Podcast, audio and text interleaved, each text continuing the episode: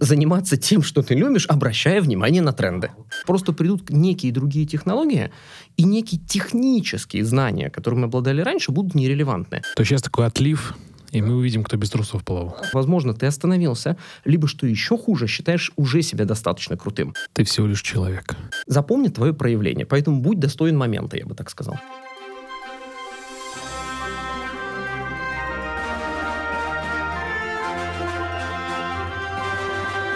Привет, друзья! Вы слушаете подкаст «Зачем я это делаю?» Я Иван Нестратов, автор и ведущий. Главный вопрос программы – зачем ты это делаешь? Ты работаешь, чтобы что? Вопрос, который поможет нам стать продуктивнее. Подкаст про людей разных профессий и сфер деятельности. Мы говорим про путь в бизнесе и жизни, через труд и настойчивость, изменение, развитие себя и движение вперед. Жить значит меняться. Меняться значит взрослеть, а взрослеть значит непрестанно создавать себя самого. Друзья, и мы начинаем. Я пригласил сегодня для нашей беседы Константина Борисова. Константин, привет. Друзья, приветствую. Иван, привет. Перед тем, как мы начнем, а, я бы хотел тебя представить, так сказать, воочию, более широко нашим слушателям, те, кто тебя не знает. Константин Борисов, основатель HR-экосистемы Support Partners, Автор бестселлера «Командос», самой продаваемой книги о создании команд российского автора. Автор и ведущий стратегических сессий для крупных российских государственных и частных корпораций. Росатом, Атомэнергомаш. Там сложные названия. Да, Газпромбанк и так далее, и так далее. Топ-10 лучших руководителей России в области профессиональных услуг по версии рейтинга «Коммерсант». Спикер бизнес-школ Сколково и Синергия. Амбассадор форума Атланты. Ментор в фонде развития предпринимательства Рыбакова. Имеет диплом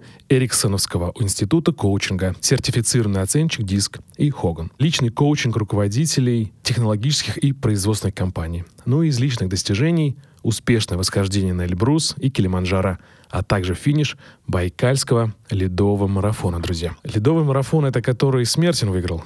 Я помню, по в прошлом году. А, вот я за прошлый год тебе не скажу, но, в общем, это удивительное приключение. В одном месте на Байкале между двумя берегами есть расстояние 42 километра, что идеально подходит для марафона. Соответственно, дело производится в начале апреля, там холодно, минус 10. Это бег прямо по льду. А, вот вышел на один берег и бежишь на другой. Довольно экстремальное приключение. И как тебе? Больше не хочу. Я после этого с марафонами завязал. Знаешь, это удивительное переживание. В тот год э, финишировал всего 71 человек из 170 начавших на той стороне. Но мне просто повезло, я считаю, добежать. Прямо передо мной на бегу скончался человек. Это было сильное зрелище, могу сказать. И ты начинаешь понимать, что вот они где-то есть пределы, и ты подошел, заглянул, ты себе все доказал, и после этого с марафоном я закончил. Это страшно. Я совсем забыл э, обозначить тему, которую мы сегодня будем обсуждать. Ты профессионал в развитии карьеры, правильно, да, будет тебя ну, так так, Я занимаюсь людьми. То есть Людьми. моя компания их подбирает, оценивает, развивает, стратегирует, тренирует, мотивирует и так далее. Ну, в общем, человек как объект приложения. Главное по людям. Э, вот на машине там, да, как написано. написано. Да, очень забавно. Друзья, я хотел сегодня обозначить тему, что твоя карьера в твоих руках, как расти в период высокой неопределенности первое, что я бы хотел спросить у тебя, Константин, как профессионала, верно ли утверждение, на твой взгляд, что карьера в наших руках, а не в руках работодателя, судьбы? Вот что ты думаешь по этому поводу? Давай так, если отвечать бинарно «да-нет», то да, она в наших руках. Но давай посмотрим на нюансы тоже. То есть я тебе все-таки не Тони Робинс, чтобы э, короткими рубленными фразами мы можем все. Ну вот условно смотри, вот я сейчас, мы сидим у тебя в хорошей шикарной студии, я держу в руках стакан Спасибо. кофе. Он у меня в руках? В руках. Воздействую ли на нее? Воздействую. Контролирую? Контролирую. Что еще на нее воздействует? На нее еще воздействует гравитация. Да? На нее еще воздействует температура. Ну и так далее. То есть, конечно, я его до определенной степени контролирую, но не только я. Все-таки мы живем довольно сложно сложном, как мне кажется, многомерном мире, и в этом смысле карьера тоже такое, такая штука. Ну вот смотри, приведу тебе такую аналогию. Что нужно, чтобы добиться величия в спорте? Вот, предположим, человек пошел делать спортивную карьеру. Нужно, чтобы родители вовремя его отдали в секцию, чтобы там был правильный тренер, секция была в, ну, вообще была в городе, где он, да, ему там купили кроссовки, мама его там каждый день водила. Это все важные, но недостаточные условия, и еще нужно, чтобы этот вид спорта был правильно подобран под физику ребенка. Ну, условно, вот я метр семьдесят, но не нужно меня отдавать в хоккей. Я могу заниматься бегом, могу ходить в горы, но тяжелая атлетика не мой вариант. Я могу упираться в этой тяжелой атлетике, но не достигну значимых высот. В карьере – да, мы, воля там и так далее, она в целом в наших руках. Но при этом сферу приложения нужно выбирать, которая соответствует твоему психотипу. Это там первое, что влияет. А этот психотип, вот от нас он точно не зависит. Это, условно говоря, какие-то карты, которые нам были сданы при рождении. Ну, вот так вышло, да? Вот такая биохимия крови у меня, у тебя, и этим мы точно не управляем. Мы это можем осознавать и выбирать карьеру сообразно этому. Это там первая история. Вторая, все равно есть какой-то экономический контекст, в котором мы живем. Какие-то темы движения э, более востребованы, какие-то менее востребованы. Поэтому это многофакторная штука, но в целом, да, карьера скорее зависит от нас, чем от некой другой единой сущности, будь это работодатель или судьба. Хорошее, кстати, выражение. Дали нам карты при рождении. Скажи, вот если, например, я осознаю, допустим, что мне, я сейчас, ну, условно говорю, да, мне даны вот такие карты, но я понимаю, что мне это не нравится. Ну, вот, условно, я хочу быть актером, а я работаю инженером мне данной э, карты на инженера, а я вот так хочу быть актером. Что думаешь вот по этому поводу вообще? Стоит ли меняться или не ломать себя лучше? Смотри, давай так, под влиянием сотен неисчислимых факторов мой рост, вот мой рост, метр семьдесят, так сложилось. Там генетика, национальность, питание, климат. Я за это не отвечаю. Я даже в детстве пытался висеть на турнике, но как бы не сильно это, походу, дело помогло. Мне нравится ли мой рост метр семьдесят? Ну, наверное, скорее нет. Ну, то есть я в детстве не нравилось мне стоять последним там в классе. Да? Ну, метр семьдесят, это же средний рост. Ну, разве? нормальный, как ну, бы. Да. Но мальчиком я был почти последним, перед высокими девочками. И это как бы э, не, не здорово там в восьмом классе. К чему я? К тому, что могу ли я изменить свой рост? Нет. Могу ли я это принять как данность? Да. Могу ли я найти способы или темы, в которых мой рост не играет решающего значения? Да. Приведу тебе маленький пример. Раз мы немножко про психотипы с тобой затронули, так или иначе, существует множество разных теорий психотипов, но все они удивительно похожи, что люди ну, разные. Да? Кто-то больше ориентирован на результат, кто-то на процесс, кто-то на человека, кто-то на цифры. Там есть, есть набор векторов. И бывают порядка 30% людей относятся к психологическому типу, который можно было бы назвать противоречивой. Приведу тебе пример. Вот возьмем какую-нибудь модель, например, там Адизаса. Вот наши зрители, я уверен, читаю, там слушатели, с ним знакомы. API, который тема, да, его витамины как называемые? ПАИЕ, которая. ПАИЕ, да, да, да. Прости, да. Диск, Адизас, mm. это все про одно. И вот я, а, когда в какой-то момент, значит, учился в Сколково, ко мне подходит товарищ с курса и говорит, слушай, да, ты же людьми занимаешься? Я говорю, да. Говорит, ты можешь протипировать мою супругу? Обычно, когда просят протипировать супругу, уже все плохо. Значит, ну что-то в ней есть такое непонятное, раздражающее, пусть хоть специалист посмотрит. Пахнет разводом? Вот какая-то ерунда, да. Я говорю, слушай, пусть она вот тест там заполнит, придет, ну, как бы мне ее смотреть не нужно, я тест хочу посмотреть. Приходит тест, высокая синяя шкала, это высокая э, системность, структурность, организованность, аналитичность, такая. Человек, живущий по правилам. С таких получаются инженеры, юристы, финансисты. Я говорю, смотри, девушка у тебя организованная, структурная, точно где-то у нее есть в жизни книжка правильных ответов, такая она. Прям вот она все знает, как правильно. Я говорю, а с другой стороны, смотри, какой у нее фактор. Ей нравится общаться. Эмоции, переключаемость, проектная работа, новые кейсы. Я говорю, кем она у тебя работает? Говорит, когда она начинала карьеру, она работала банковским юристом. Идеальная работа для людей вот этого аналитического типа. Ты один в кабинете сидишь, сверяешь какие-то контракты с книжкой окончательной правды, с каким-то налоговым кодексом. Все, очень такая понятная контролерская работа. А лет в 35, вот когда начался этот кризис среднего возраста, какое-то переосмысление, она поняла, что ей хочется еще с людьми общаться. И в итоге она изменила вектор карьеры и стала адвокатом. По утрам она удовлетворяет страсть, там, разводы, эмоции, суды, присяжные, заседания, кейсы, такой движняк. А по вечерам готовит юридическую позицию. К чему я? К тому, что мудрость наша в том, что карты тебе сдали, и не можешь, не можешь ты управлять своим психотипом, но ты можешь находить виды деятельности. Это может быть работа, это может быть еще что-то возле работы или после работы. Хобби ты имеешь в виду? Это может быть хобби. Да даже тот же самый инженер. Ну смотри, есть инженеры, которые просто сидят, что-то рисуют в огромном КБ, там вот твой объем работ, а есть инженеры, которые креативят. Актер-то это про самовыражение, про создание чего-то нового. Есть инженеры, которые занимаются продажами. Ну, вот, собственно, прекрасно. Он может не только чертить, он может продавать какие-то инженерные решения, выступать с презентациями. Там в компаниях это евангелист называется. Ходить и рассказывать про новые технологии. Это же актерство, актерство, основанное на инженерии. Ну, да, ну, слушай, это да, интересно. То есть он привнес свою профессию в свою, что-то такое творческое, если он хочет быть, хотел быть актером, например. Да, если он чувствует, что есть какой-то позыв чего-то делать, ну, просто найди способ вплести это в твою работу. Почти всегда это существует. То есть э, ничего не бросать, не ломать, а просто добавить в свою карьеру? Ну, я, я, да, мы, знаешь, как, мы же живем в эпоху неопределенности, я бы так сказал, да? Достаточную, да. Да-да-да, ты еще пару недель этого добавил, да и до этого хватало. А что такое жизнь в, в эпоху неопределенности? Это большое количество маленьких тестов. Мы точно не знаем, что дальше будет. Мы, уж я точно не знаю, как правильно. Но я советую, вот, когда ко мне люди приходят на какие-то разговоры о карьере, да, я много таких провожу, мы с ними формулируем гипотезы У меня нет никакого хрустального шара, что вот так посмотреть, сказать, да, слушай, тебе нужно вот это, это точно, иди и делай. Понять не имею. Контекст меняется, человек меняется. Ну, как я могу это сказать, да? Я говорю, смотри, на основании разных штук, которые мы с тобой разговаривали, есть предположение, гипотеза, что, может быть, тебе вот это вот будет. Давай попробуем. Вот что нужно, чтобы ты на своей работе взял вот этот еще кусочек, или еще что-то, или еще что-то, собрал какую-то свою мозаику. И, может быть, этой мозаике потом еще надо доставлять. То есть, в общем, вот гипотеза развития, вот то, с чем я работаю. Интересно, скажи, э, Константин, а можно ли, например, не прибегая к специалистам, например, как ты специалист, да, или там другие специалисты, в карьере, например, да, оценить себя как профессионала? Вообще возможно ли это без э, вот таких вот коучинговых историй, как ты рассказываешь? Смотри, что, давай определимся терминологией. Что такое оценить себя как профессионала? Ну, понять, куда а, расти. Например, вот, допустим, ты уперся, ну, кто-то человек, профессионал, уперся в карьере. Надо, чтобы провели его оценку его компетенций, знаний, навыков, там, так далее, так далее, так далее. Вот без специалиста можно ли вообще это сделать? То есть вылечить себя без врача, наверное, так я бы сказал. Как раз хотел привести тебе врачебную такую аналогию. Ты знаешь как? Вот моя работа, например, ну, вот она мне напоминает немножко там поликлинику. Нормально ли, если человек ходит в поликлинику регулярно? Наверное, не очень. Потому что нужно поддерживать здоровый образ жизни, там правильно питаться, там будешь реже ходить. Нормально ли, если человек ни разу вообще не был в поликлинике? Тоже странно. Ну да, да? согласен. То есть я бы так сказал, в жизни большинства из нас, и меня, и у меня есть тоже коуч, вполне что ты с кем-то взаимодействуешь, или взаимодействовал, или точно будешь.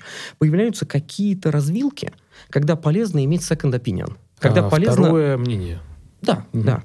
Вот э, у меня один из моих клиентов, это израильская клиника Хадаса. Мы там много разной командной работы делаем. Там я познакомился вот с этим медицинским термином second opinion. То есть ты приезжаешь, особенно это касается онкологии, потому что дело такое опасное, да, тебя смотрят здесь специалисты, потом они отправляют эти же объективные данные, там, анализ и в Израиль, и человек, который не подчиняется этому, дает второй комментарий. И тогда точность, валидность того, что мы собираемся с тобой делать, кратно возрастает. Ты имеешь в виду, он не подчиняется вообще никому, то есть вообще другое, то есть нет давления сверху какого-то, да, или мнение профессионала, вот эта история? Да. Они работают параллельно. Они параллельно ставят диагнозы, и потом уже, ну, некий там или консилиум, или кто-то старший это дело сравнивает и выбирает оптимальный сценарий лечения. Mm, прикольно. Чем более профессионален первый, ну, значит, скорее всего, если они оба профессионалы, диагнозы с большой вероятностью совпадут. Но это исключает вероятность сильной ошибки со стороны первого. То есть это такое критическое мышление в медицине, наверное, да? Я бы так сказал, это объективный контроль. И чем его больше, тем лучше. Возвращаясь к карьере, я бы так сказал, что полезно на каких-то развилках сверять собственные мироощущения с мироощущением кого-то, кто обладает какими-то методиками и может посмотреть на ситуацию под какими-то новыми углами и, и зачастую предложить тебе какой-то новый взгляд. Это вовсе не значит, что нужно железобетонно следовать совету этого человека. Он выразил мнение, но, как правило, это мнение достаточно квалифицированное, и его имеет смысл держать в голове, что вот есть еще вот такая точка зрения, вот такой поворот. Но я думаю, что существуют, наверное, хорошие профессиональные пути, которые были пройдены и без обращения к кому-то внешнему, но я думаю, что их не очень много. Это не обязательно вот профессионал, вот, который за, занимается этим всю жизнь, как вот я или там мои коллеги в компании. Да? Это может быть какой-то мудрый HR, это может быть какой-то наставник, это может быть какой-то ментор. Ты не поверишь. Я вчера... А, ну, слушай, на дворе наступают новые 90-е. Вот прям новые 90-е. Если я все время переживал, говорю, блин, я в силу возраста пропустил 90-е. Я пришел, когда уже все было поделено, 2000 все как-то плюс-минус понятно, да? Тоже а хочешь 90... что-то приватизировать? Ну, сейчас уже может... Ну, слушай, к... хочу вытащить какие-то новые карты, я бы так сказал. Их будет много. К чему я? К тому, что я понимаю, что я мечтал о возвращении 90-х, они вернулись. Я Добро думаю, что не я, не, не я один, да. В этом есть и плюсы, и минусы, но по факту это время тоже и время возможностей. Так вот, я вчера нанял к себе в качестве коуча предпринимателя, топ-менеджера, который был чрезвычайно успешен в 90-х, он сейчас уже ну, почти на очень возрастный человек, прожил их очень успешно, продуктивно и много чего сделал. И я его нанял с этими же словами. Говорю, а можно я буду с вами раз в месяц работать? По, ну, я управляю бизнесом. У меня нет книги правильных ответов. Вот смотри, давай так, еще одна там идея. Когда ты растешь в какой-то компании, большой, малый, средний, неважно, ты лезешь по какой-то лестнице, впереди тебя чья-то другая задница, там, так сказать, сбоку, справа, слева другие какие-то люди лезут, какие-то лестницы, какие-то инструкции, какие-то крючочки. Как-то понятная какая-то система координат. А когда ты владелец, ты уже наверху лестницы, впереди темнота, туман и бесконечность, лестница покачивается, потому что снизу другие лезут, и тебе нужно принимать решение. Это страшно. Соответственно, тебе нужна какая-то поддержка в системе принятия решений. У меня есть какие-то гипотезы, куда развивать компанию, какие будут события происходить, но ну, я точно не знаю всего. И я нанял себе собеседника. А для него это ему интересно делиться знаниями с молодыми предпринимателями. или там не очень молодыми в моем случае, ему интересно выбраться из загородного дома и чувствовать себя востребованным. И рассказывать то, как он проживал эти 90-е, как они там делили какие-то банки. Ну вот, понятно, что, может быть, оно не повторится так же, но повторятся паттерны. Мне интересен ход мысли этого человека, применить его к тем развилкам, которые я сейчас прохожу. И я считаю это нормальным, с моей точки зрения, это правильным. Поглядим, какой будет результат, но в целом, чем чаще я вращаюсь в среде там, крупных предпринимателей, больших топов, почти у каждого из них есть коуч, советник, консильери, кто-то, кто дает тебе некое second opinion. Интересно, а ты говоришь, он был успешным в 90-е. Чем он занимался? Если это А, не секрет, конечно. Ну, я не буду рассказывать про кандидатуру, Ну, это был разумеется. э, известный банкир из 90-х. Ага. И потом он э, карьеру закончил, он потом перестал быть успешным или просто он ушел на пенсию? Я бы с обратной стороны сказал, как и многие уважаемые люди, он работал там в НИИ, занимался физикой, математикой и так далее, увидел 90-е и состоялся в 90-е. Потом он ушел в собственный бизнес, который там не очень оптимально закончился. Но это уже там конец 2000-х. Да? Вот меня очень интересует его период становления, превращения и трансформации в 90-е. Ты говоришь сейчас, э, что сейчас планируются 90-е. А плани- 90-е в плане... Я бы не сказал слово «планируется». Мне кажется, что они подкатывают, я бы так сказал. да. Хорошо, они тебе кажется, что не подкатывают. Я тем, э, прям, прости, перебью. Эм, У меня у супруги большое маркетинговое агентство. И в целом, ну, то есть она такая вот про креатив, про движ, такое вот новое цифровое поколение. Ага. Мы завтра у нас в офисе в Сити, знаешь, что решили восстановить? Попробовать. Мы решили делать, а, Саша мне такую идею предложила, кинопоказы фильмов из 90-х. Мы начнем с «Брат-1». Завтра вечером в Сити для друзей с пивом «Брат-1» в зак- такой закрытый показ. Ну, то есть вспомнить вот это А на время. VHS? А? На VHS будет? Э, Нет, видимо, не сохранилось. То есть где-то ребят там будут организовывать. Но, короче говоря, то есть история зашла на какой-то вот новый виток. То есть история повторяется. С моей точки зрения. У меня хобби военная история, и вообще рос- российская военная история, история Великой Отечественной. История повторяется. Не раз, не, не тютелька в тютельку. Но паттерново она повторяется. Ты говоришь про 90-е, что они вот-вот подошли, а скажи, 90-е с точки зрения чего? С точки зрения бандитизма, с точки зрения то, что все будет за бесценок, или что? Что как 90-е для тебя? Ты знаешь, мы- мне кажется, мы привыкли воспринимать 90-е в негативном термине, и действительно имеем полное основание бандитизм и все остальное, там, бесценок, воровство государства. Для меня 90-е — это слом существовавшей модели с сильной перестройкой. Ну, то есть разом закончился социализм был, да, встали предприятия, в это же время выяснилось, что не то, что там даже за бесценок, а то, что из этого предприятия может сделать что-то другое. Из России сейчас уходят западные компании, кратно возрастет роль государства. Наш двуглавый орел э, повернулся обоими головами теперь на восток. Будет ли происходить какие-то криминальные события, не знаю и надеюсь, что нет, но точно будет происходить сильное изменение экономических укладов, процессов э, и много чего.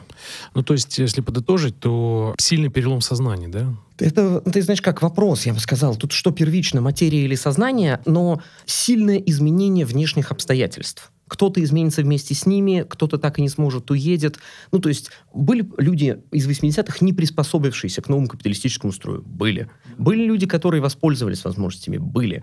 Вот будет происходить и то, и другое. Тогда, если прицепиться к этим 90-м, к новым 90-м, да, или как это можно будет время назвать, но эпоху мы потом уже определим чуть дальше. А как тогда выбрать э, то, чем заниматься-то? На что обратить внимание вот сейчас вот? Вот если мы про карьеру сейчас говорим, да, то есть посвящаем себя карьере, на что обращать внимание? Куда бежать-то? Вот Слушай, что ты посоветуешь? Я посоветую безотносительно к времени заниматься тем, от чего у тебя поет душа. Вот ты, походу, на своем месте. Мгм. Будь капитализм, кому- ну ты явно занимался бы чем-то похожим. Будет социализм, будешь вести такие же в журнале «Звездочка» или как его там назовут там.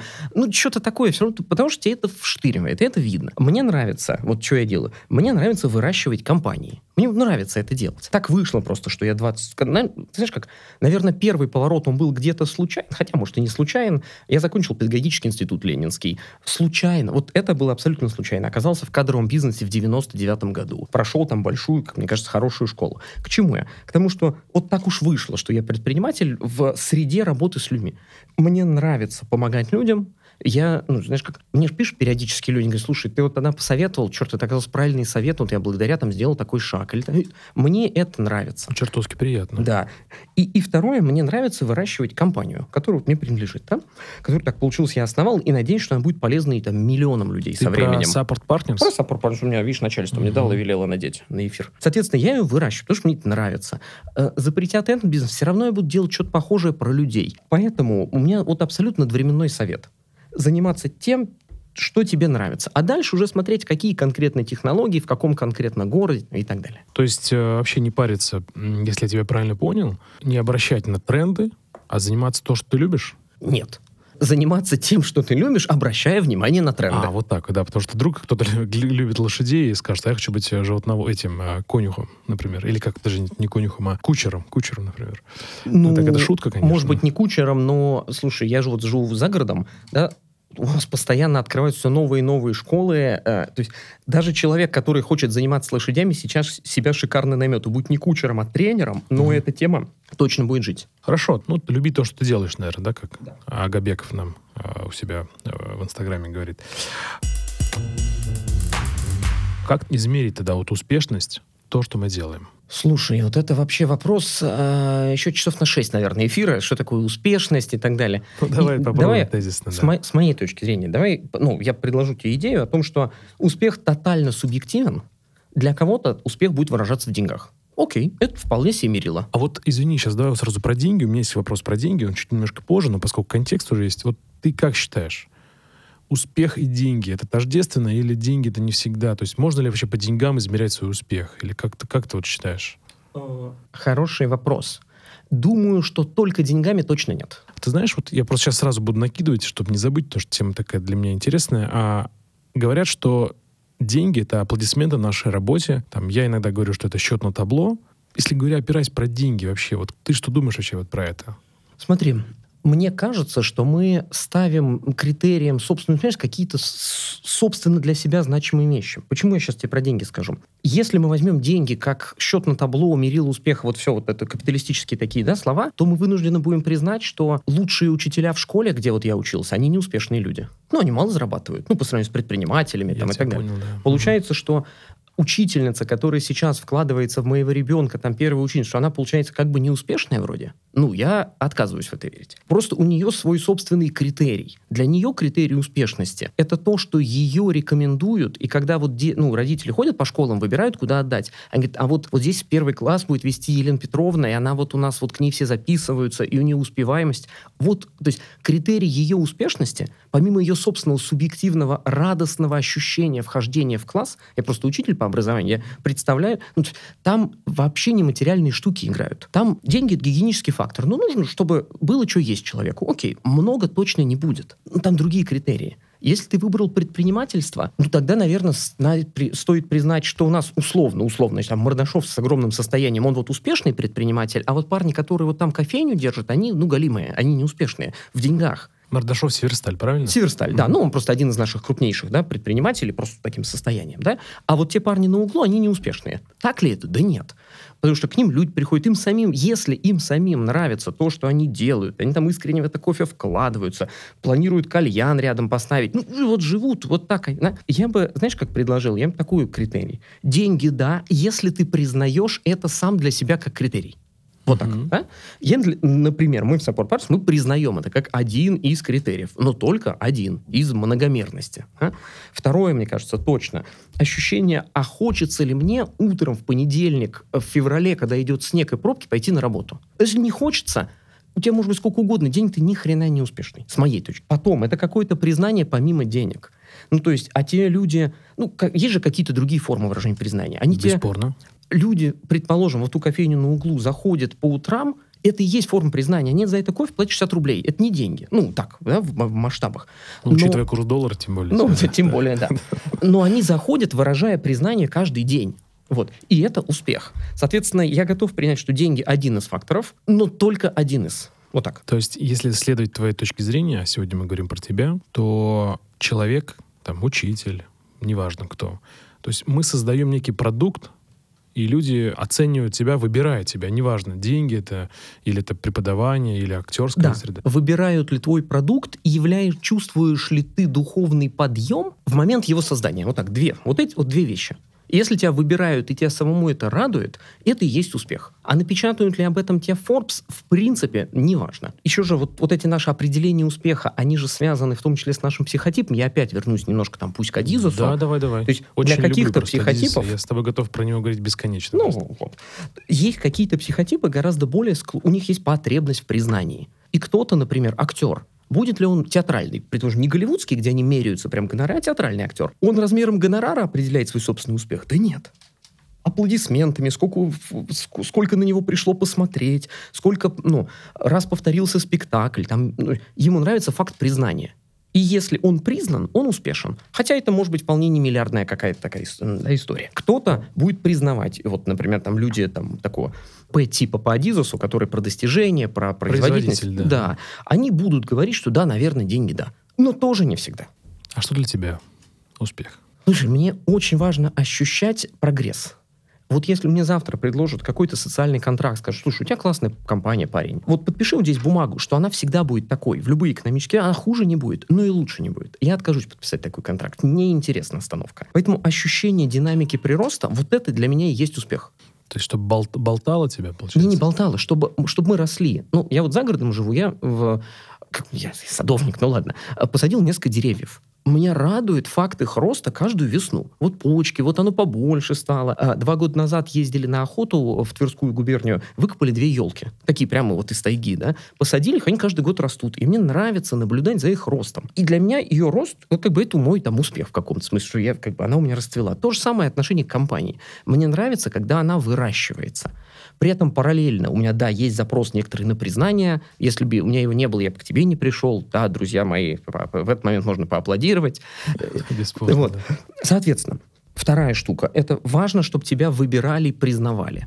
И неплохо бы, чтобы рост сопровождался еще увеличением там прибыльности, доходности. Но это, вот это действительно очки на табло. Понял тебя. Ну, это интересно. Я с тобой... Мне бли- близка твоя, э, бли- близко твое мнение.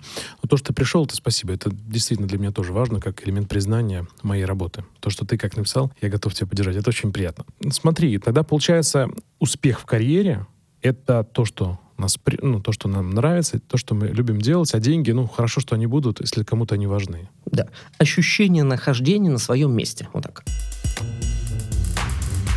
Вот что сейчас, например, делать, чтобы выйти на новый уровень в своей карьере? Любить то, что ты делаешь просто, да? Вот. Давай я так скажу, что сейчас будет очень много разноправленных векторов, вопрос очень общий. Вот что делать в карьере айтишника это одно, а что делать в карьере госчиновника там, это второе. Я с тобой согласен, да, вопрос очень общий, да. Давай тогда поговорим про карьеру. Сейчас IT же на подъеме. Будет, я думаю, что сейчас будут вкладываться в эту отрасль. Давай про IT поговорим. Смотри, оговорку маленькую Давай. сделаю. Я не главный специалист по карьерам в IT, но что бы я сказал, что будет отрасль, очевидно, выигравшая, очевидно, проигравшая. Окей, из России сейчас уходит огромное количество западных компаний в IT-сфере, просто нажимая кнопку. Ну, кто после этого и SAP там будет покупать, даже если они вернутся? Потому что все понимают, что тебя в любой момент отключат. Очевидно, что сейчас огромная будет у нас тематика импортозамещения по софту, кибербезопасность, все остальное. Будут супер деньги, супер найм. С другой стороны, очевидно, что в ближайшие несколько лет все, что связано с импортом всяких премиальных иностранных товаров, машин, часов, ну, будет в достаточно большом загоне. То есть произойдет некоторое такое обнуление.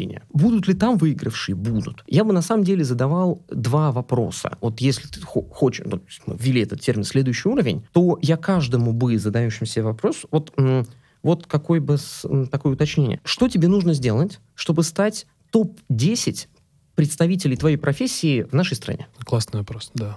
И дальше у айтишника будет один путь, у торговца машинами другой, а у блогера третий. И ролевые модели будут разные, и механики будут разные, и ходы будут разные. Но если тебе хочется следующего уровня, задай себе вот этот вопрос. Дальше ты, ну, начинаешь, как я советую, да, начинаешь смотреть на какие-то ролевые модели. А кто уже прошел этот путь? Хорошо, а что сделали эти люди? Я, например, одной из, э, вот ко мне недавно приходил коллега CFO, там, крупной западной компании, который CFO — это финансовый, финансовый директор. директор, да, Мгм. который хочет стать CEO. И у него психотип под это дело правильный.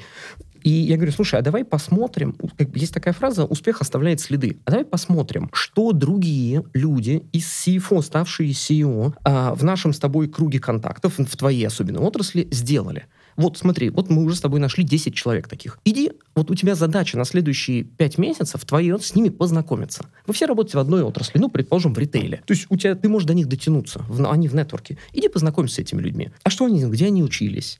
Как они принимали решения? Как они развивают нетворк? Ходят ли они на подкасты или не ходят. Ну, то есть посмотри, и скорее всего ты увидишь какие-то интересные, да, будут индивидуальные особенности, но ты с большой вероятностью увидишь определенные паттерны. И, и почему бы тебе, если ты хочешь, вот тебе как бы некая там какой-то путеводные звездочки такие, да, появились. Соответственно, вот вопрос, чего тебе в твоей профессии, в твоем городе сейчас нужно сделать, чтобы в течение некоторого времени стать топ-10 в твоей профессии, в стране? Классный вопрос наверное, блогеру, ну, я не знаю, что нужно делать блогеру, чего-то, может быть, технологически выучиться, начать тусоваться с другими топ-9 в стране а, и так далее. А так кто далее. определяет эти топ-10? Вот как ты думаешь? Нет, По на, нашему мироощущению? Наверное, есть какой-то рейтинг. Ну, почти По во всех профессиях. Да. да. Ну, смотри, так, в большинстве профессий есть какие-то формы рейтингов. У, у предпринимателей есть Forbes, да? у наемных там, менеджеров есть коммерсант, есть рейтинги, я уверен, блогеров, ютубера. Ну, то, так или иначе, большинство верхних историй кем-то перемерено. Это может быть субъективно и так далее, но оно все-таки ну, есть. какие-то будут, Какие-то, да. да. Ну вот и посмотри, вот что нужно сделать. Тут мне сложно сказать, что конкретно нужно сделать айтишнику. Или что конкретно нужно сделать человек, который сейчас работает менеджером по продажам автомобилей в салоне и понимает, что у него скоро сток закончится, а новых не завезут. И у него как бы вот выбор. Да? Пути дальше, механики их действий будут разные.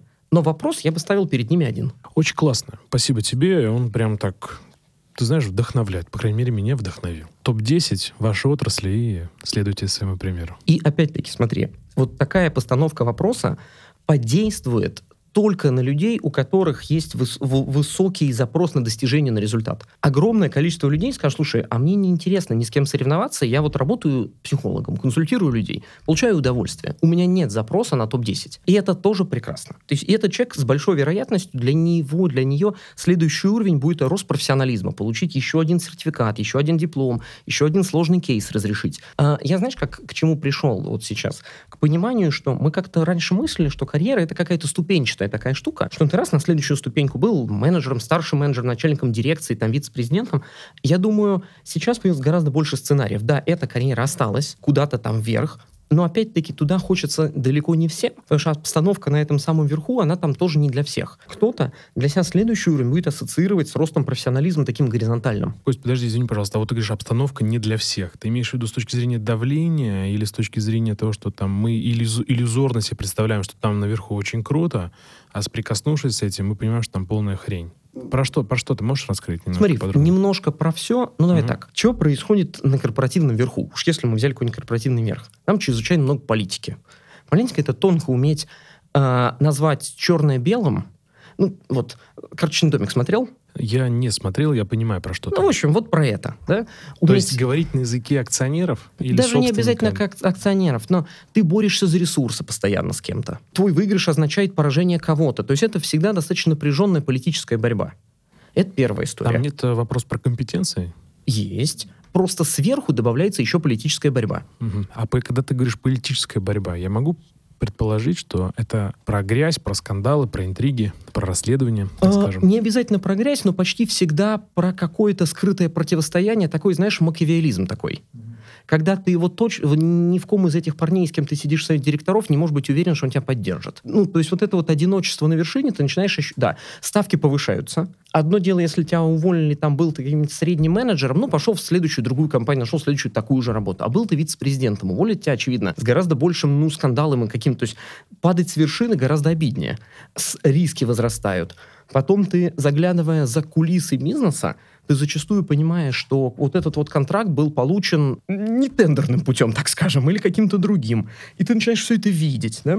Увиденное нравится не всем. Поэтому вверху, наверх нужно, с моей точки зрения, нужно идти, будучи готовым к этой истории. И это не хорошо, не плохо. Это, ну, так же, как в политику, нужно идти, умея избирателям говорить одно, делать второе, думать третье, ну и так далее. И, и вот этим играть и не чувствовать, что ты предаешь себя. Очень тонко.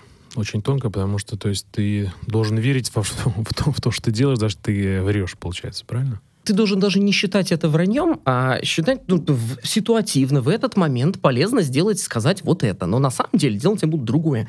Не испытывать разрыва при этом. То есть вот как игроки в мафию опытные, у него внутри клокочет, а лицо покерное. Вот, вот про это, да? Ну, то есть, э, я, наверное, правильно тебя понял, что, э, например, на каком-то собрании я говорю о своих намерениях, а сам вообще делаю что-то другое, правильно? Нет, смотри, давай, сейчас, мне кажется, мы советуем людям начать там что-то тренироваться, врать. Нет. Я имею в виду, что человек, который имеет склонность на каком-нибудь большом собрании сразу сказать то, что он думает, э, правду матку выложить на стол, это далеко не самый идеальный кандидат на роль вице-президента. Этому человеку лучше создать свой бизнес, или работать в небольшой компании, или стать журналистом, или сделать еще что-то. Но если ты не держишь эмоции, э, если ты не читаешься как открытая книга, тебе там не место. Я думаю, что иллюзии подразбил. Ну, я тебя понял, вот, но общаясь с некоторыми коллегами по цеху, с другими э, людьми, что думают, что честность иногда это хорошо. Например, если компания заявляет о том, что честность это хорошо, но при этом на самом верху говорят, что, ну, как ты говоришь, что ты думаешь одно, а делаешь другое, то это не это, это вообще правильно, вот как на твой взгляд? Вот я пропагандирую честность, коммунизм, а сам делаю другое вообще. Как это? Как? Это лицемерие же, нет? Любой крупный бизнес, государственная власть по определению немного или много лицемерны. То есть просто надо принять и все, да? Это, ну, это, с моей точки зрения, это правила игры. Они кому-то подходят, кому-то нет. Но вот мы с тобой, возможно, не, не самые очевидные кандидаты э, в политике или в мэры. Что не хорошо, не плохо. Ты прекрасен на своем месте. Я надеюсь, там неплохо на своем. И, и все. А кто-то прекрасен в роли мэра. Мы даже знаем, кто. Ну хорошо, давай от, от политики. От политики уйдем. Вот как ты считаешь, например, что будет востребовано в рынке в 2022 году? Какие компетенции сейчас будут в моде? Не в моде, а в тренде, я скажу. Высокая степень адаптивности. Вот. И на этом можно закончить, мне кажется, список. А, давай так. Просто многие старые подходы перестанут работать. Приведу тебе пример. Вот живой пример. Не буду называть название компании. Мы много проводим для компаний обучающих программ и стратегических сессий. Компания, которая в России торгует автомобилями. Дилерская такая компания. Происходит интересный как бы тренд, что это еще до, до событий, что в стране продается новых машин меньше, поддержанных все больше. Ну, народ, очевидно, не богатеет, возникает спрос на рынке машин, смещается в сторону поддержанных автомобилей. Прекрасно. Значит, нужно, соответственно, делать и строить и сервисы поддержанных автомобилей. Сервисы новых машин все строятся по лекалам производителя. Ну, то есть Toyota тебе дает мануал, говорит, смотри, вот, вот и, и шильдик вот э, работника должен быть длиной 4 сантиметра. Все, все очень понятно. Такая франшиза, прям как Макдональдс. Ты просто делаешь, что сказано, ты знаешь, сколько рабочих поставить на этот пост, толщину лакокраски, у тебя все прописано, все отработано. Ты получаешь таких много мануалов, здесь у тебя автосервис Toyota официальный, здесь Range Rover, здесь там Lada. А сервисы поддержанных машин, ты же занимаешься, продаешь все поддержанные машины, значит, и чинить их нужно все в одном месте. У тебя возникает задача построить как бы один такой сервис. Вот программа была про то, что собрались руководители и говорят, мы готовы, мы опытные люди в автобизнесе, мы готовы построить такой сервис, дайте нам мануалы. А, парни, мануалы не будет и его нет. Потому что нет еще ни одного вот такого много, многосервиса всех тачек сразу. И у половины, значит, руководителей такая, так, а мануалы как вообще что? А половина, ну или кто-то, да, говорит, черт, так это же классно, это же мы, получается, должны создать, а что, сейчас пойду делать. И вот это вот компетенция этого, я думаю, следующего года. Потому что, вот, ты знаешь как, еще две, наверное, компетенции. Первая, высочайшая степень адаптивности, потому что в моменте будут перестраиваться огромное количество бизнес-моделей. У тебя есть завод, и только что все твое итальянское оборудование вместе с деньгами зависло в Италии, и ты его не вытащишь в ближайшее время. Потому что нет логистики, потому что итальянцы теперь не берут трубки там, ну, в общем, мы не рукопожатая там нация, там куча всяких моментов. А выпускать тебе батончики нужно. И ты срочно прыгаешь на самолет в Индию или в Китай, летишь что-то где-то собирать, и, ну, не воспринимай это как трагедию. Это вот первая такая это компетенция. Такой. Да, это просто быстрый слом существовавших моделей и быстрая задача построить что-то новое, пусть и несовершенное, но работающее. И вторая история — сделать это на минимуме ресурсов. А представь, как чувствуют сейчас компании, которые идут за кредитом в банк, а там ставка 20%. И то не выдают. Компании в ступоре. А тебе нужно партию закупить, потому что предыдущую ты уже продал. Где ты возьмешь деньги? Вот. И вот способность решать сейчас вот такие вот сложные задачки с минимумом ресурсов, это две компетенции, я считаю, самые важные безотносительных профессий в следующие, в следующие пару-тройку лет. Я, вот знаешь, что я думаю будет интересно происходить? Сейчас из России уходят, ну или говорят, что уходит какое-то количество западных компаний. Западные компании изнутри всегда характеризовались двумя вещами. Первое, ресурсов всегда было много. Тебе головная компания просто давала деньги. Тебе не нужно было бежать в российский банк зачем? Просто брал у головной компании деньги. За... И вторая история, они были стабильными системными последователями. И люди, которые там долго проработали, они хорошо понимают, как работает функциони... стабильно функционирующая система с большим ресурсом. Как в штиле работает, да, получается? Да, а mm-hmm. тут у тебя идеальный шторм. И вот если ты поднял паруса и убедил, что их не сорвало вместе там с мачтой, то ты сейчас пойдешь с большой скоростью. Но это будет штормовой ветер. Вот, потому что он может и в мачту выворотить. Вот эти вещи. Адаптивность и готовность делать что-то на минимуме ресурсов. Ну, вот 90-е. Новые 90-е. А разве не всегда э, было, когда ты на минимум ресурсе хочешь быстро все сделать? Это же всегда такая ну, история, что типа это всегда в моде, давай так назовем. Согласились. Но э, то, как рос бизнес в 2000 в 2010 ресурсов было больше, таких сламывающих трендов, ломающих бизнес-модели на утро, их не возникало, как правило, каждый день. Сейчас обстановка будет гораздо более насыщенной. Хорошо, а в какие бы отрасли ты бы сейчас рекомендовал посмотреть людям, которые ищут, например, там, себя или выйдут на рынок? Ну, совершенно точно IT здесь даже думать ни о чем. Вторая история – это все, что связано с, э, там, гос, с госкорпорациями. Очевидно, что мы их там все не любим, ну, по крайней мере, такой сентимент, что они там бюрократические и так далее, но у них сейчас будет ресурс. Они сейчас будут забирать много чего с рынка, что там подешевеет, то, что бросят иностранные компании. Некоторых из них, как мне кажется, я слышал такие вещи, назначат вообще такими уполномоченными министерствами по каким-то отраслям. И они в разы кратно вырастут. Приведу тебе вот живой пример. Компания «Росатом». Большой, очень уважаемый там, государственный холдинг. Они, с одной стороны, купили сейчас, это официальная информация, 25% компании Медскан, это большой оператор МРТ, КТ центров по России. Является ли эта компания ядерной? Ну, не является. Являются там какие-то технологии смежными? Наверное, да. Они купили большую долю в медицинской компании. Параллельно Росатом у нас теперь отвечает за проводку судов по Северному Ледовитому океану, да, Северному морскому пути. Понятно, что они водят это своими ядерными, атомными танками, ледоколами, но, по сути, они стали логистической компанией. То есть это такое, знаешь, вот у нас будет, мне кажется, сейчас государственные такие, ну, они уже есть, такие государственные такие чеболи, как вот в Корее. То есть, условно, Samsung — это суперкорпорация. Кто есть машины Samsung в Корее, есть косметика Samsung, отели Samsung, вот такая же логика. И Samsung — это перспективный работодатель в Корее. А у нас вот там Росатом, например, будет, и Газпром нефть, там еще кто-то. То есть я бы сейчас призвал при всех издержках работы у них прям внимательно посмотреть на то, что будет происходить с частью госкорпораций, там точно будут точки роста. А вот ты как думаешь, миграция из отрасли в отрасли, она будет в, в, в ближайшие годы? Ну, например, я занимался, ну, ты понимаешь, да, то есть занимался мясом, потом пойду в IT, например. Ну, я сейчас утрирую, конечно. Но... Ну, смотри, с моей точки зрения, она всегда была, есть и будет, и она никогда не носила массового характера. Последний массовый выход — это люди из советских оборонных НИИ шли в бизнес. Это 90-е. На днях разговаривали с ребятами, эм, с, да, я дружу с Максимом Спиридоновым, создателем нетологии. Вот с частью его команды говорили. И я как он, спросил... продал ее уже, да? Да, да, да, он продал, да, э, Мордашову. Ну, разговаривал с человеком из его команды, говорю, а кто у вас типичный портрет студента? Он говорит, у нас типичный портрет студента. Он сказал, морячок и еще кто-то. Я говорю, в смысле? Говорит, ну, это человек, который был моряком или там матросом, как правильно сказать, да, а потом решил двинуться в IT. Почему-то. Вот ему захотелось там какой-то стабильной работы на берегу. И он пошел, научился у нас на дизайнера и теперь работает таким фрилансером там или в какую-то компанию пошел. То есть вот смена профессии была всегда и будет, но я не видел ее как массового явления какого-то разового. Как ты думаешь, можешь пример сейчас привести, что, например, из компетенции уже э, умерло? Вот или умрет вот прям в ближайшее время, что уже не понадобится? SMM, например, вот как думаешь, умерло, не умерло? Хороший вопрос. У меня в офисе есть большая библиотека. Э, и туда подают книги, которые... Обычная библиотека, бумажная. Да, бумажная. Я люблю бумажные книги. У меня 230 э, томов «Жизнь замечательных людей» еще советские я купил разом, стоит. Ну и много современного всего, там деловая в основном литература. Туда ставится все, что я сам прочитал, чтобы ребята могли развиваться и пользоваться. И сегодня я туда отнес книжку, называется «Digital всемогущий». Ей всего два года. Все, что там написано, больше не актуально. Э, Google Analytics, еще что-то, Facebook, методы продвижения в Инстаграме, в принципе, можно это.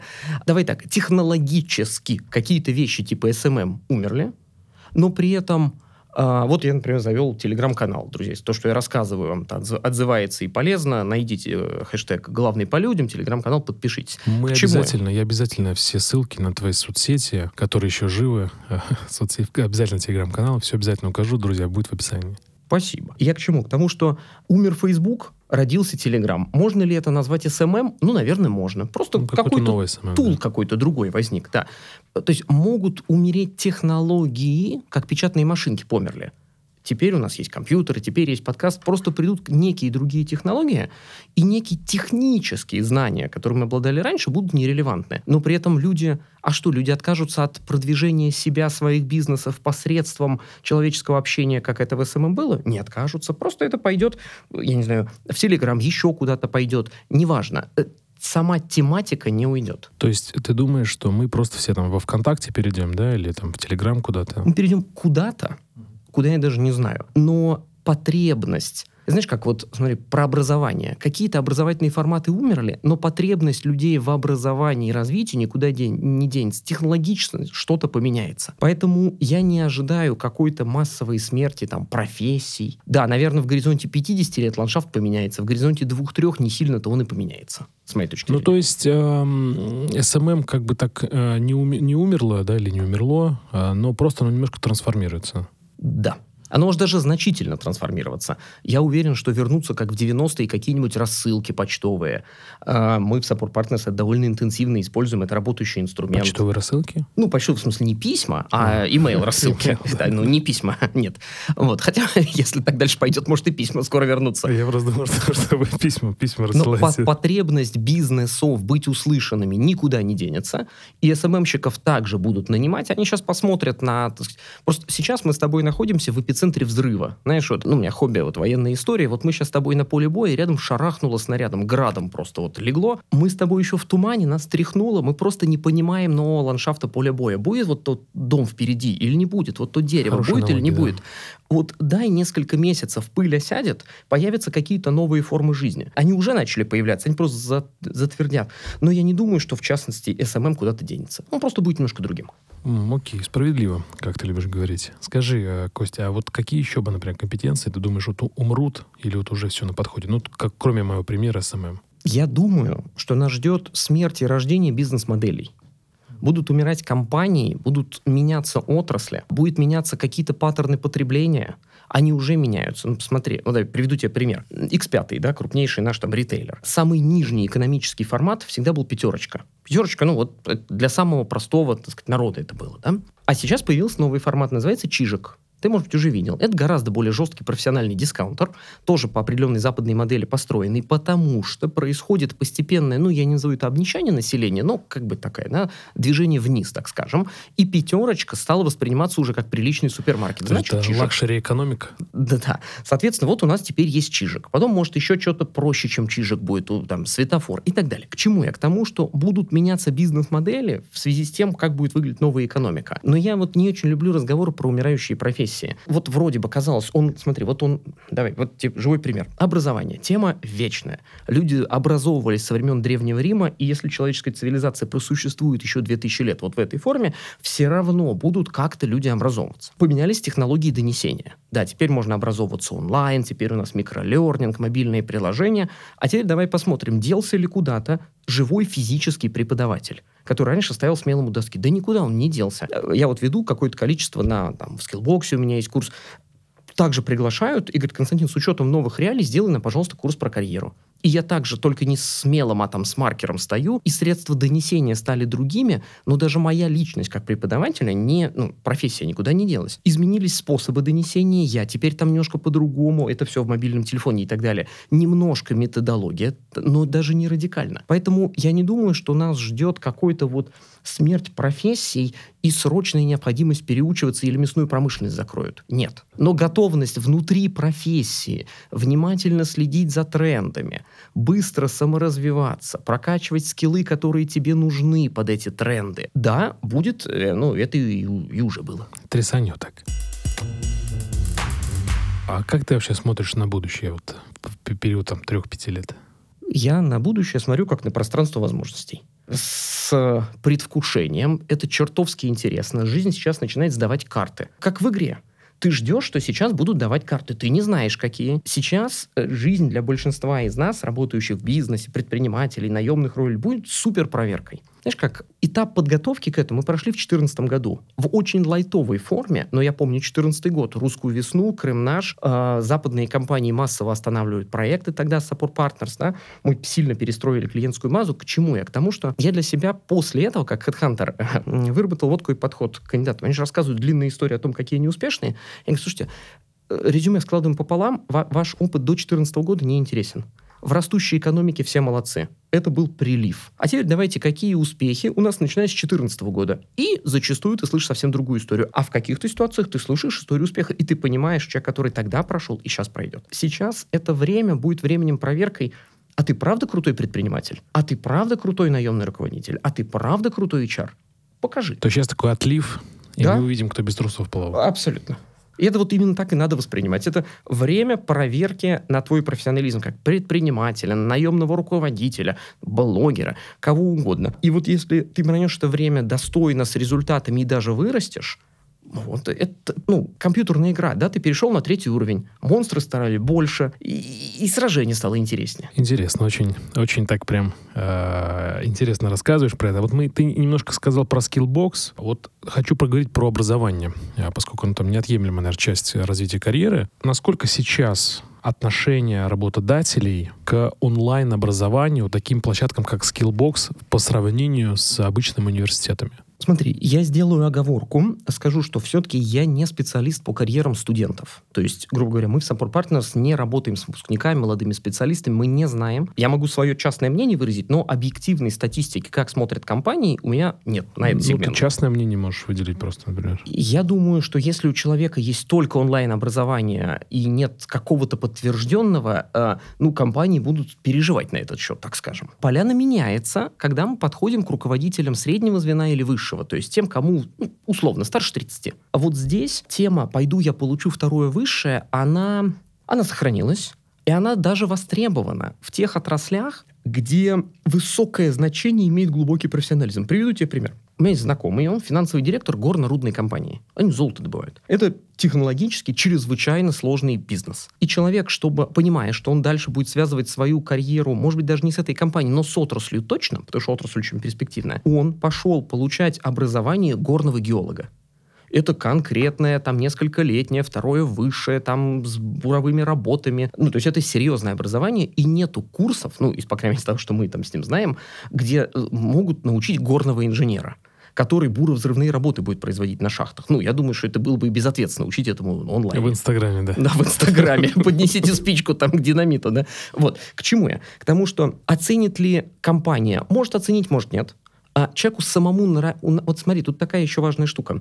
У некоторых из нас в психотипе есть психотипы внешне выраженные, а есть мотиваторы. Что тебя двигает? Кого-то двигает признание, кого-то деньги, кого-то власть, кого-то способность помогать другим, быть самым умным в комнате. И есть такой мотиватор, называется интеллектуальный рост. То есть для некоторых людей образование, саморазвитие является мотиватором само по себе. Людям нравится учиться. Ну, я вот, например, к ним отношусь. Да? Я, например, каждый год иду куда-то учиться. Не потому, что мне это даже нужно для бизнеса. Я стараюсь выбирать то, что нужно. Мне просто интересно происходящее, просто интересно. Соответственно, вот наш герой получает второе высшее образование. Востребованное, нужное, два года за настоящей партой в горном институте с тетрадками и циркулями. Потому что в онлайне это невозможно. Это, это тот пример, когда невозможно что-то освоить в онлайне.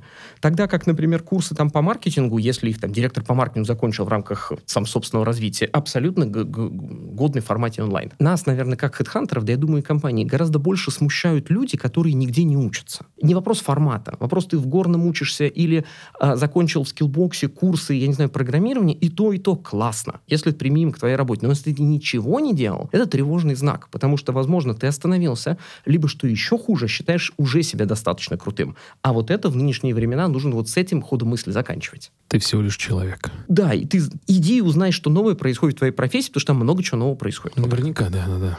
Ну, меня всегда тоже люди э, пугают, когда они говорят, что я уже все знаю. Уже все знаю, да. Или больше всего меня пугает, когда мне говорят, да я хорошо разбираюсь в людях, я все знаю. Да, это тревожные признаки, и вот компании на эту тему и мы, HeadHunter, будем переживать, если мы это замечаем.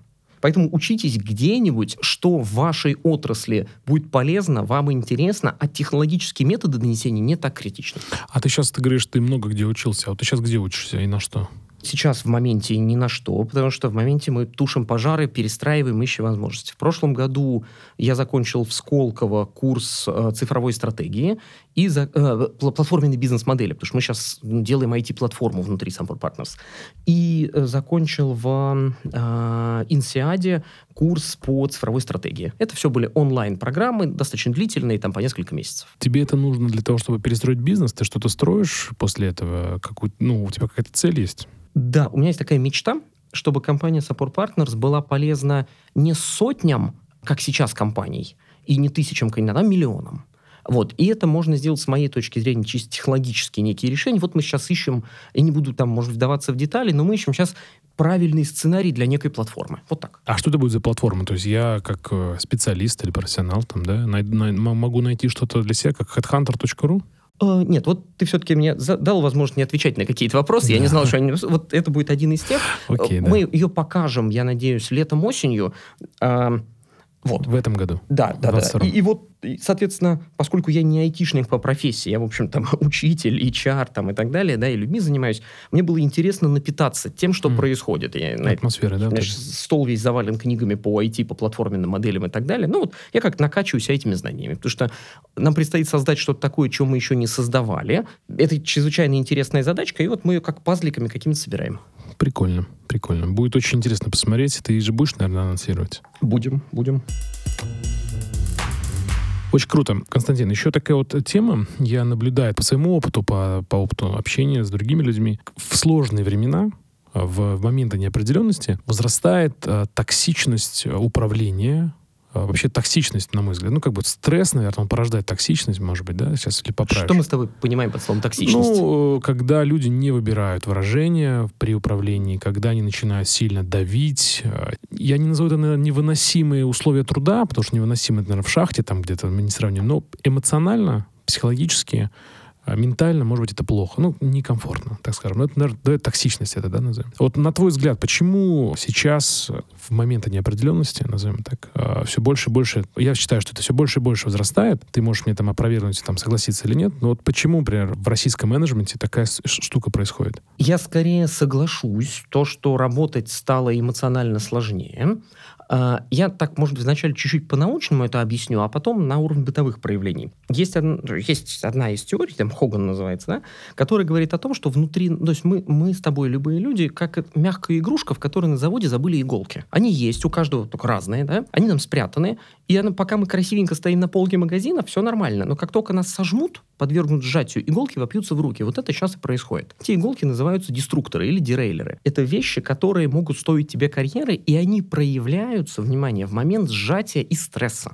Просто сейчас сверхстрессовый момент. Ну, слушай, там спецоперация, рушится экономика, там перестройка всего известного мира. Окей, это сверхстресс. Как революция, как, ну, ну коллапс какой-то, да? Соответственно, в моменте стресса вот эти штуки начинают из нас вылезать. Эти дерейлеры у каждого разные. Некоторые из них носят активно выражаемый характер. Ну, например, послать нахер на замечание, ну, потому что, то есть, эмо, это называется эмоциональный. То есть, человек имеет свойство не сдерживаться. Оно, в принципе, в нем заложено изначально, просто происходит обострение ситуации. Есть какие-то дерейлеры, которые не видны глазом, но они тоже есть, и не сказать, что они лучше. Например, аккуратность. Вот есть люди, ну, предположим, вот бухгалтер, да, она в момент стресса приезда налоговой или еще чего-то, она еще больше зависает на бумагах, вообще не принимает никаких решений, стремясь превратиться там вот просто вот строго в рамках закона. Это тоже форма выражения стресса. Просто мы видим активные формы выражения стресса и не видим пассивных. Возвращаясь к нашей истории, характер человека проявляется и раскрывается в условиях давления. Вот я просто каждый год собираю, ну, за исключением там, этого и прошлого, группу, и мы ходим в горы. Мы были в базовом лагере Эверест, мы были на Килиманджаро, мы были на Эльбрусе. А это группы, как правило, открытые руководители предпринимателей. И когда ты начинаешь в первые дни, ты видишь такие потрясающие люди, такие милаши, все друг друга поддерживают, там руки, значит, это жмут. Все вместе сели, выпили, пообещали, мы там Тони Робинсы. По мере роста трудностей начинают проявляться человеческие характеры А человеческий храм вообще в горах начинает раскрываться после того, как пару-тройку дней человек проживет в условиях горной болезни. После 4000. Непрерывная, ничем не снимаемая головная боль, тошнота, ну, в общем, такие негативные проявления, как очень сильное жесткое похмелье, только не проходящее. И вот ты в этом, а ты все равно взаимодействуешь в группе, ресурсов уже меньше, нужно друг другу помогать, уже холодно, ты несколько дней не мылся. И в этот момент люди начинают раскрываться. Кто-то кого-то послал там по матушке, кто-то кому-то не поделился едой, хотя в горах, ну, на высоте это стоило бы сделать. Сейчас просто такое время, когда вот эти дерейлеры, деструкторы под давлением из нас начинают лезть. Они из всех разные. К этому, во-первых, стоит относиться просто с пониманием. А сейчас оно так. Так же, как кричать во время ответственного момента игры в хоккей, когда там условно на площадке эмоции, это нормально. Как раз странно, если будут не кричать. Ну, единственное, что здесь можно посоветовать э, носителям дирей, дирейлеров и мне, и тебе всем, да, то, что ваши дирейлеры видны другим, и проявившись сейчас в состоянии стресса, люди вас таким и запомнят. Вы точно хотите, чтобы это произошло? Потому что потом, когда вы несколько раз вот так поделаете, у вас возникнет репутация. Ты что ты долго делаешь, у тебя возникает репутация. И когда стресс уляжется, а когда ты все наладится, какая-то новая картинка будет, у тебя будет репутация человека, который вот так вот делал во время стресса. Захотят ли к тебе кто-то там пойти? Не факт. Поэтому вот на это нужно обращать большое внимание сейчас. Это вопрос только саморегулирования. Я уверен, что происходить сейчас такое в Штатах, условно говоря, и у них это будет происходить. И точно так же они по своей английской матушке будут друг друга посылать. То есть в целом из человека это лезет. Это нормальная часть процесса в стрессе. Если я правильно тебя понял, просто не обращать внимания на вот это, что, так скажем, вот это лезет токсичность из человека и просто простить его. Понять, что это так, что оно не может быть в этот момент по-другому. Ага. Принять. Ну, знаешь, как, смотри, нравится ли нам зимняя московская слякотная погода или вот такая вот поздняя там весна? Ну, не нравится. Ходить, переживать по этому поводу и жаловаться жене, что опять снег, не могу, я что я за страна. Кому это помогало? И прежде всего тебе самому. Ну, научись чем-то другим отвлекаться. Если единственное, что на работе тебя занимает, что у тебя руководитель отругал там тебя матом, ну, мне кажется, что, может быть, у тебя функций каких-то интересных нет или работа тебе не нравится. Поэтому, с одной стороны, хочешь посоветовать, что поймите, что оно так будет. Слушай, ну вот пример. А, другой формы токсичности нам клиент позвонил и говорит, парни, экономика такая, у нас там проект идет. Говорит, мы остановим проект. Они должны были денег заплатить. Я знал, что это произойдет по опыту предыдущих кризисов. Это не делает вот этого человека плохим он в этой ситуации выбрал поступить так. И, возможно, я бы на его месте поступил так же. И вместо того, чтобы сэмоционировать, что-то ему сказать, я говорю, слушай, смотри, часть работы мы сделали, давай спокойно сядем за стол переговоров. Все деньги платить, я тебя понимаю, я готов поступиться прибылью. Ты мне, по крайней мере, физически понесенные косты закрой, и пошел какой-то нормальный конструктивный разговор. Тогда как я бы мог бы отреагировать, сказать, да вы отвратительно нарушаете условия контракта. Просто сейчас такая ситуация. Поэтому с со стороны реципиента постараться принять, понять и где-то это смитигировать, и уж точно не обрушиваться в ответ. А со стороны других людей, носителей дерелеров, понимать, что проявляйте сейчас свои дерелеры по возможности мягче. Хотя очень тянет. То есть, если я правильно тебя понял, то ты сохранил лицо в данном случае, и тебя запомнят вот таким, какой ты был вот в этой критической ситуации. Да, запомнит твое проявление, поэтому будь достоин момента, я бы так сказал. Очень красиво, сегодня много таких красивых да. фраз. Ну и в целом тут еще одну надо вещь сказать, что что нам русским, русскоязычным, там, да, носителям нашего какого-то вот этнического кода, кода такого, да, хорошо удается в бизнесе. Делать что-то на рывок. Победить в последний момент, запустить, напрягшись всей страной первого человека в космос, выиграть Великую Отечественную, вспахать целину. На рывок как бы русский человек мобилизуется в состоянии кризиса лучшая книга о нашем стиле управления «Так закалялась сталь» про Павла Корчагина. Вот как бы плохо мы умеем работать в регулярном режиме, как швейцарцы. Сейчас происходит момент мобилизации. Все перестанет. Вот сейчас русский менеджер на своем месте. Мы не особо умеем хорошо, там, так сказать, вот одинаково, знаешь, это собирать, чтобы все было вот как швейцарские часы. Но вот сейчас, да, мы такие. Да, это сущность нашей системы управления. Она может нам не нравиться. Да, и надо признаться, что для нас, ну и вообще в нашей это не хорошо, не плохо, это по, по ходу так. В нашей системе координат ценность человека, его жизни, она относительно невелика. Соответственно, э, ну, мы жертвовали людьми всегда. Я не оправдываю это. Ну, ты про Великую Отечественную сейчас говоришь? Ну, это так, это так. И что ты там почувствуешь сейчас, э, ради дела никого не волнует. Ну, условно говоря, добейся победы там любой ценой. Я не адвокатирую такой стиль менеджмента, просто я понимаю, что мы в стране вот так вот живем. И причитать на эту тему, ну, тоже как бы это. Но, хочется сказать, носителям деревьев помягче на поворотах, потому что люди это запомнят. То есть мы себе отдаем отчет, что там не эмоционируй, говори спокойней, да, и подбирай выражение, потому что все же пройдет. Не эмоционируй на публике. Ты живой человек. Найди способ канализировать эту энергию другими методами. Хорошо, а такой вопрос тебе еще задам по поводу токсичности еще. Стоит ли а, принимать за чистую монету, ну, это очень, конечно, категоричный сейчас вопрос. Ну, вот, например, вы поговорили, не знаю, там, с боссом, с сотрудником, на стрессах, да, так вот, на дилерах, как ты говоришь. Но вот во момент кризиса все на, на высоких эмоциональных тонах, после этого воспринимать ли человека потом, как всегда ты его воспринимал? Стоит ли прощать? Вот так, наверное, скажу. Вот эти эмоциональные качели, эмоциональное давление, эти иголки, про которые ты говоришь. Мне кажется, естественная человеческая реакция это быстро записать там другого человека в негодяя или еще что-то. Продуктивно ли это в долгосрочной перспективе? Скорее нет. Поэтому способность выдохнуть, перестроиться, понимая, что в стрессе человек, возможно, не мог поступить иначе, это вот дорогого стоит. В конечном счете, что во всех религиях написано? Прощайте. Потому что если ты не простил, и вот что ты там носишь в себе, это там верный путь к ракам, всяким сердечным заболеваниям, не надо. Выдыхайте. Он не мог поступить иначе. Я его понимаю. Возможно, на его месте я поступил бы так же. Перекрестились, выдохнули. Выберу ли я с ним дальше работать или общаться, это второй вопрос. Но уж точно это не стоит прокручивать в сознании. Вот, наверное, да, ты мне ответил на вопрос. То есть э, не прокручиваем в сознании, переключиться, наверное, очень важно. А вот дальше, на твой взгляд, вот ты как э, рекомендуешь э, ну, то, чисто твое мнение сейчас, да, стоит ли дальше общаться, работать с такими людьми, когда вот в эмоциональном состоянии они там переходят границы, так скажем, на твой взгляд, дозволенного?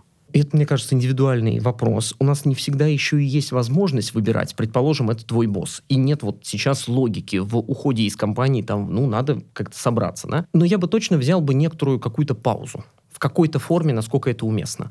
Возвращался ли я... Ну, у меня периодически такие истории возникают, когда какие-то непростые отношения или истории с клиентами. Я для себя, ну, вот какие-то корпоративные, они же люди в конечном счете, что-то кто-то кому-то сказал. Они там, же люди, да. Да, что-то там не поделили по поводу контракта. Я скорее беру такую стратегию, что я выбираю несколько месяцев, а иногда и лет, чтобы взять паузу в общении, зная, что через 2-3 года, через несколько месяцев, там, зависит от ситуации, я остыну человека. И опыт показывает, что если к нему возвращать через полгода, с вами, слушай, ну, был, была у нас история, да, посмотрим свежими глазами, все уже забыли, и стало понятно, понятно, что на самом деле ты все-таки для них ценный партнер, они для тебя все-таки желанные клиенты, давайте попробуем перезапустимся. Хороший совет. То есть не делать далеко идущих действий э, в моменте. Вот так вот я бы сказал. Очень прагматично и мудро. Спасибо. Ну, выстраданно, я бы сказал. Задай себе вопрос. Вот этот человек, будет ли он мне полезен или как-то влиять на мою жизнь и профессиональную судьбу через три года? И если да, то ну, а как бы мне в течение вот этого года-двух с ним починить отношения? Если это там не внутри компании, вот как у меня клиенты. Внутри компании, наверное, более короткий период, но все равно. Главное не делать ничего резко и в моменте. Очень справедливо, как сказал Выстраден. Очень иронично, я бы даже сказал в этом моменте. Хорошо, а вот на твой взгляд, вот есть книга э, Талеба э, «Антихрупкость». Вот ее сейчас там, она раньше была из каждого угла, утюга, что под давлением люди э, лучше растут, развиваются и так далее. Вот на твой взгляд, хедхантера, профессионала, это так или нет? Скорее соглашусь, что это так. Мне кажется, что вот ситуации наподобие нынешней, они катализируют и ну, активизируют рост. Знаешь как, вот нынешняя ситуация, она... Вот сейчас же пост. Пост, он полезен для организма. Если ты все время ешь много белка, алкоголя... Православный пост мы в любой религии есть пост. Они всегда там разные, но все религии мира почему-то, и даже не религия, а в целом человеческий культ, додумались до поста. Потому что периодически полезно похудеть, скинуть, как-то вот прочиститься, так скажем. Вот этот вот период, который происходит сейчас, он же происходил в 20-м, в 14 году, он убивал то, что не жизнеспособно, заставляя меняться. Если верить, что жизнь — это пространство для развития, то сейчас это развитие просто катализируется. Что то, что не работало, быстро сломалось. Вот я вот так воспринимаю происходящее. Но опять же, это возвращаясь к время возможности, а сейчас есть ли за что зацепиться в этой возможности?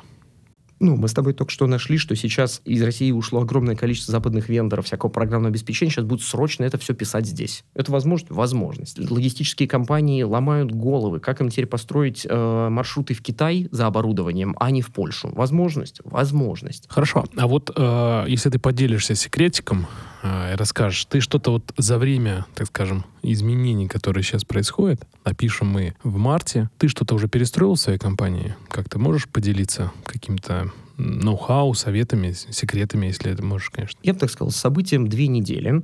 Значит, что мы первое сделали? Мы несколько общих встреч, собраний с людьми провели со словами, что, слушайте, мы понимаем, давайте посмотрим на прошлые кризисы. Конечно, нынешний не совсем такой, но на самом-то деле паттерны у них одинаковые. Вот я как предприниматель прожил 2008, 2014, 2020 управляя компанией. Происходило события при всей их разности укладываются в единую концепцию просмотреть, что происходило. Первое, изначально шоковое событие, которое не случалось никогда. Глобальный экономический кризис 2008 года, цивилизационная пандемия 2020 года. Таких событий не было. Окей, вначале шок. Второе, сразу рубль падает, доллар улетает, акции колбасят, не пойми, что происходит. Это было и в 2014 году, это было и в 2008 году.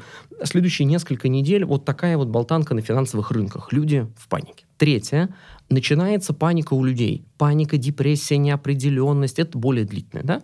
Потом происходит разной степени жесткости посадка экономики. Я вспоминаю себя как хедхантера тогда в 2008 году. Август мы как-то даже не почувствовали, а в ноябре остановилась вся экономика. И следующий, вот с момента события, следующие 6 месяцев, это период жесткого торможения и посадки. У нас, и не только у нас, звонят клиенты, останавливают какие-то программы, проекты. Я понимаю, почему это происходит. Через 6-8 месяцев, когда возникла какая-то новая реальность, какое-то новое дно, оно найдется где-то, а, начинаются какие-то первые ростки. Я людям об этом откровенно сказал. Говорю, смотрите, мы в прошлом году выросли по выручке на 80%. Мы молодцы.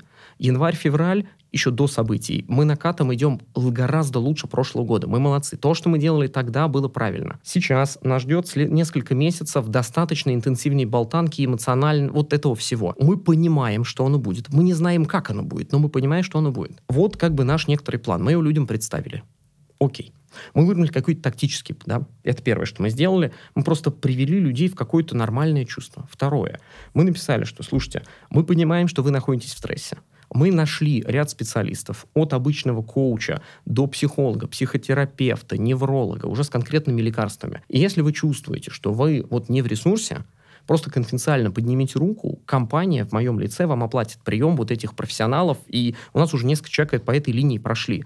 И мне Круто. сейчас пишут ребята, говорят, блин, ты меня помог стабилизировать, я реально там в ресурсе готов работать, могу, хочу. Это, и мы сказали, это вот наша, это моя ответственность обеспечить вам. Треть, третье, мы, мы не понимаем пока реальность ближайших нескольких месяцев, но мы точно понимаем, что из России побежали западные компании. В понедельник сейчас скажем о том, что на рынок выпускаем новый продукт, э, жилый в восьмом и в четырнадцатом году называется outplacement. Это помощь компаниям в, цивилизованном проведении расставании с людьми. Не просто им заплатить три оклада, с этим компании и так справятся. Вот, они справятся, и налоговая поможет. Сейчас западных компаний, сейчас их, те, которые сказали, что они пойдут, их сейчас так Я тоже про это подумал. Вздрючат. Они, прям все заплатят. Вот, с ними рассчитаются с Российской Федерацией по полной. Вот, но люди-то в, ну, в ауте, да, им нужно помочь осознать это, подготовить резюме, ну, там куча всяких действий профессиональных. Вот мы, соответственно, будем предлагать компании. Продукт, продукт, ситуативно, ситуативно. Надо делать, надо делать. То есть, я правильно понимаю, э, люди, которые уйдут, которым, которых уволят, да, ну, сократят, у вас есть такая услуга для этих людей, которые уйдут, что, ну, что вот смотрите, не, не, не переживайте за будущее, вот есть компания, они вам помогут а, освоиться, да, на рынке? Смотри, да, мы, мы являемся поставщиком такой штуки, нас покупает компания для своих увольняемых людей, и она им говорит, парни, мы вам все платим по закону, но сверх этого мы уходим как бы хорошо, с надеждой, может, еще и вернуться и вас когда-нибудь в будущем нанять. Поэтому вот мы наняли компанию Константина для вот того-то. Помогут с вами проведут подготовиться к интервью, сделают вам резюме, расскажут о рынке труда, помогут там еще что-то. Ваше резюме будут показывать в другие компании, которые не уходят. То есть вам будут помогать прожить этот период более правильно. Вот так. Это я к чему? К тому, что мы быстро выпустили вот такой новый сервис. Да?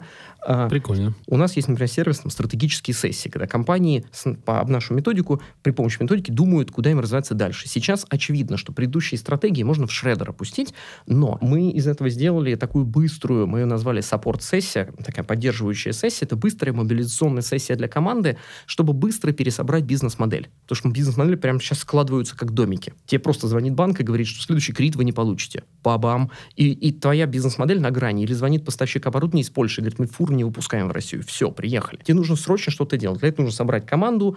Есть определенная методика, как с этим работать. Соответственно, мы сказали, что мы некоторые наши сервисы изменяем, адаптируем, быстро их выпускаем. Вот то, что мы делаем. Вот то, что за две недели удалось пока. Это круто. Ты, ты когда говорил, я думал, что это у вас уже давно есть. Это, Две недели. Две, это очень-очень-очень прикольно. Скажи, а вот э, зачем компаниям, которые увольняют людей, ну, сокращают, увольняют, нужна вот эта вот э, услуга, которая outplacement, да? Outplacement, да. Да, outplacement. Для чего это делают работодатели? Ведь они же увольняют уже людей. Зачем это им? Смотри. К я- чему такая забота? Давай так назовем. В ДНК многих международных компаний это зашито.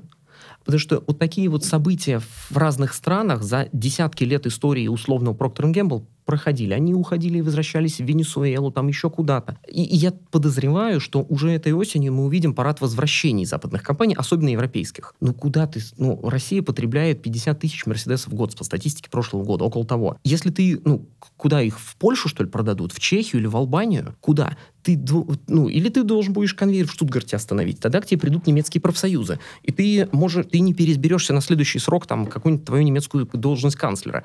Ты должен как-то решить этот вопрос, куда ты пристроишь 50 тысяч. В мире емкостей, ну, кто вырос в это время, да? Ты должен найти какой-то сценарий. Да, сейчас это политический момент, сейчас ты уволил, через год опять нанимать будешь. Как ты будешь нанимать, если ты делал это грязно и некрасиво?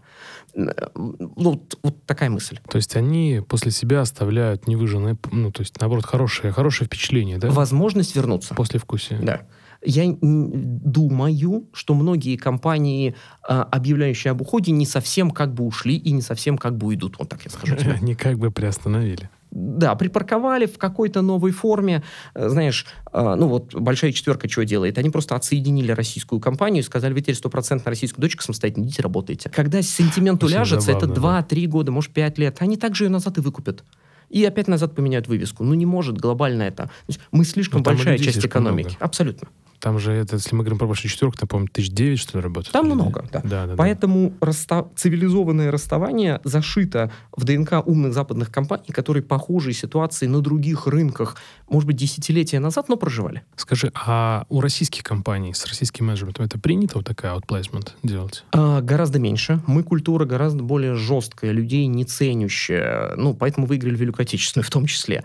Мы это видим, но ситуативно. Это здесь в ДНК компании, я скажу, такого скорее нет. Но я видел это в ДНК отдельных руководителей, которые говорят, я просто хочу, вот у меня команда, например, 120 человек. Первый раз мы большой плейсмент делали при реформировании РАО ЕС в 2008 году, когда один из высших руководителей РАО ЕС мою компанию нанял для того, чтобы мы это сделали. Он говорит, я хочу... Это я... Анатолий Борисович? Это человек из его команды. Мгм. У меня, видишь, такой бизнес, у меня есть проблема, я это называю проблемой элитного гинеколога. Я много чего такого делал, знаю и обслуживал, но написать об этом на билборде не могу. Вот. А, Соответственно, Элитный гинеколог. я так с юмором, да? Вот, поэтому он прямо сказал, говорит, я с этими людьми работаю в отрасли и надеюсь продолжить. Мне важны отношения с ними, поэтому я хочу им помочь цивилизованно выйти. Кто-то выберет пойти со мной в следующую компанию, которая будет после РАО, кто-то нет. Но я, возможно, кого-то найму из них через пять лет. Мне нужны с ними отношения, потому что мы остаемся с ними в рамках одной относительно узкой отрасли электроэнергетики. Поэтому, типа, их, парни, сделайте людям хорошо. Очень круто. Очень так прям по-человечески и не сжигают мосты. И надо признать, что, ну, тут, смотри, ты ставишь на кон собственную репутацию, а деньги ты платишь корпоративные. Ты же не с своего кармана платишь там какие-то сотни тысяч там, или десятки миллионов за этот проект. Платит корпорация. Для корпорации этот расход это 0,001% там в какой-то нижней строке. И поэтому ты имеешь возможность сделать лично для своей карьеры себе хорошо за корпоративный счет, что я и советую, в общем, сделать. Это хорошая, хорошая э, программа.